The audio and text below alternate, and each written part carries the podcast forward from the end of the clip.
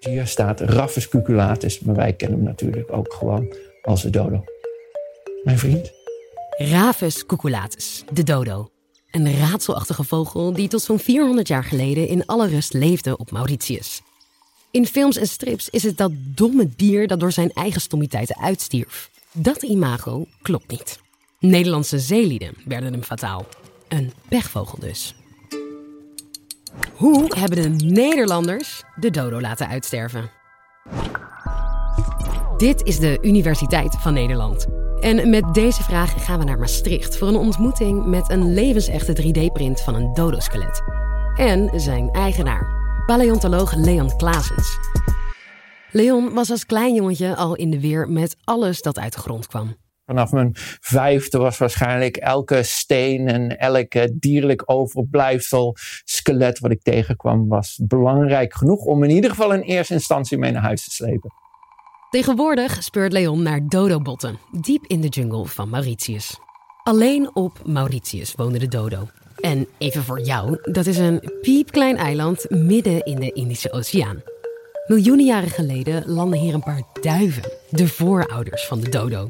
Ze nestelden zich op dit paradijselijke eiland vol eten en zonder roofdieren. Een eiland zonder roofdieren, daar heb je voordeel aan om groot te worden. Als je groot bent, kun je ook meer opslaan. Als ik te veel koekjes eet, dan, hè, dan, dan heb ik in ieder geval ook wel wat extra reserve voor, uh, hè, mocht ik wat langer niet kunnen eten. En uh, ja, als je nergens naartoe kunt vliegen en voor niemand hoeft weg te vliegen, nou, dan is dit hè, ja, een, natuurlijk een potentieel succesvolle manier om te veranderen. En zo evolueerde die duif tot enorme dodo, die niet meer hoefde te vliegen en dat dus ook niet meer deed. Het is een redelijk groot dier, bijna een meter hoog, hè, vanaf, vanaf uh, voethoogte tot, uh, tot zijn kop.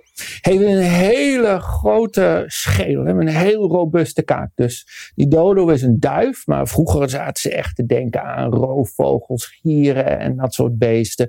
Gewoon omdat die kop zo gigantisch is. En dan heb je daar ontzettend kleine vleugeltjes bij, stevige grote achterpoten.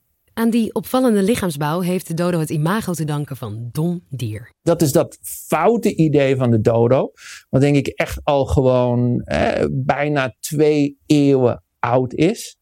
Um, maar dat vanuit, vanuit kijken naar de biologie heeft geen enkele basis in wetenschappelijk inzicht. De dodo was eigenlijk perfect aangepast. Deze grote duif leefde miljoenen jaren en er stonden de meest extreme weersomstandigheden.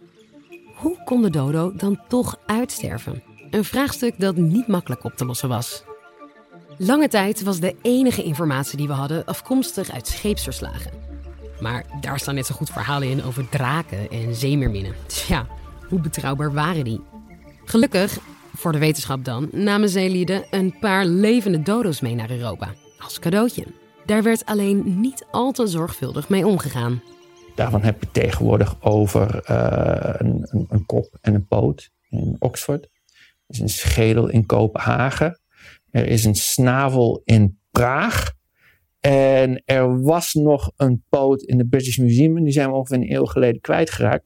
Dus dan stop je allemaal makkelijk in een schoenendoos. Stop je onder je arm. En waar loop je dan mee rond? Dan loop je rond met alle overblijfselen van de dodo van, ja, van, van de tijd dat hij heeft overlapt met mensen. Met die schoenendoos vol puzzelstukjes moesten we het doen.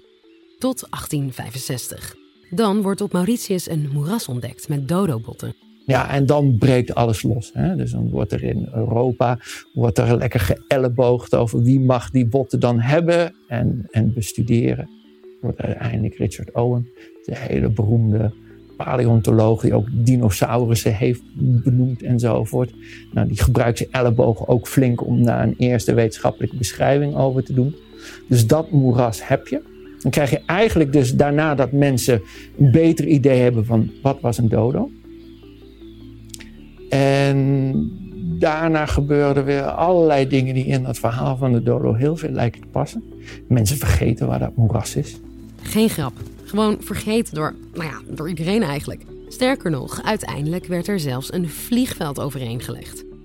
Opnieuw einde onderzoek.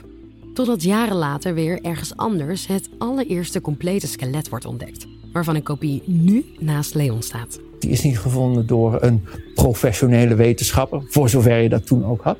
Deze is gevonden door een, een dameskapper. Dus een dameskapper die ergens tussen 1870 en 1910 uh, in de chicste kapperszaken werkte in de hoofdstad van Mauritius. Ja, die hield zoveel van, van natuurlijke historie dat hij op zijn vrije dagen uh, de berghellingen inging. Daar eerst uh, allerlei uitgestorven uh, slakken en schelpjes verzamelde. En kwam er op een gegeven moment snel genoeg dodo-materiaal tegen. Heeft daar dus hele unieke stukken in verzameld. Schreven nu super enthousiast allemaal brieven naar grote wetenschappers. Hè. Cambridge in Engeland schreef naar Parijs. Maar kreeg daar eigenlijk geen gehoor. Ruim 100 jaar later zag onze paleontoloog Leon de ontdekking wel voor wat het was. Deze dameskapper, Louis-Étienne Thiriou, vond namelijk het enige complete skelet ooit. Het inspireerde Leon om zelf de steile berghellingen op te gaan. We hebben twee expedities eigenlijk opgezet. Een grote en een soort kleine voorverkenning. En wat we daarin vinden is inderdaad dodo-materiaal. Maar ik vind ook ratten, ik vind uh, shrews, spitsmuizen heet dat volgens mij in het Nederlands. Ik vind eigenlijk van alles. Die vondsten bevestigen hoe de dodo is uitgestorven. Door de komst van Nederlandse zeelieden. 1598 komen de allereerste Nederlandse zeelieden op Mauritius aan. Het is toch eigenlijk die komst van de mens op dat eiland, waardoor de dodo ontzettend snel in minder dan een eeuw verdwenen is. Maar niet omdat onze over, over, over, over, overgrootvaders en moeders een kookpot op het strand hadden staan en daar allemaal uh, hè, dodo hebben zitten eten. We weten zelfs hè, vrij zeker dat ze dat maar heel beperkt gedaan hebben. Ze noemden het een walgvogel. De schuldigen zijn de dieren die door Nederlanders zijn meegenomen, zoals geiten en varkens. Ook liften een heleboel ratten mee aan boord van de schepen. Mauritius is voor zeelieden een tankstation. Dan ga, je, hè, ga je dingen halen. Dus als je daar wat varkens uitzet en je komt twee jaar later terug, nou, dan heb je daar allemaal varkens om te vangen. Uh, ratten, ik hoop niet dat je ze ooit ergens in je huis hebt, maar hè, voortplanting van die knaagdieren gaat natuurlijk ontzettend snel. zijn ontzettend succesvolle dieren. En op het moment dat die dan komen op een eiland waar je een grote vogel hebt die niet meer kan vliegen, maar die eieren, die nesten, die moeten op de grond hebben gelegen ja, dat is natuurlijk uh, het Walhalla. Hè? Dat is een, uh, een gratis tropisch buffet. En ergens tussen 1660 en 1690 weten we gewoon dat, ja, dan, dan is hij compleet van het eiland verdwenen. Dus een dier die het hele eiland bevolkt moet hebben in grote getalen, weg in minder dan een eeuw. Nou, dat is echt natuurlijk uh, ongekende schaal en ongekende snelheid. Een tragisch eind met een oranje randje. Leon, ook namens de dodo, dankjewel voor je verhaal. Thuis heb ik een tiener en die zegt van, oh, dit hoef ik niet te horen. Wil je elke week nieuwe wetenschap in je feed? Abonneer je dan. Gratis, helemaal voor niets.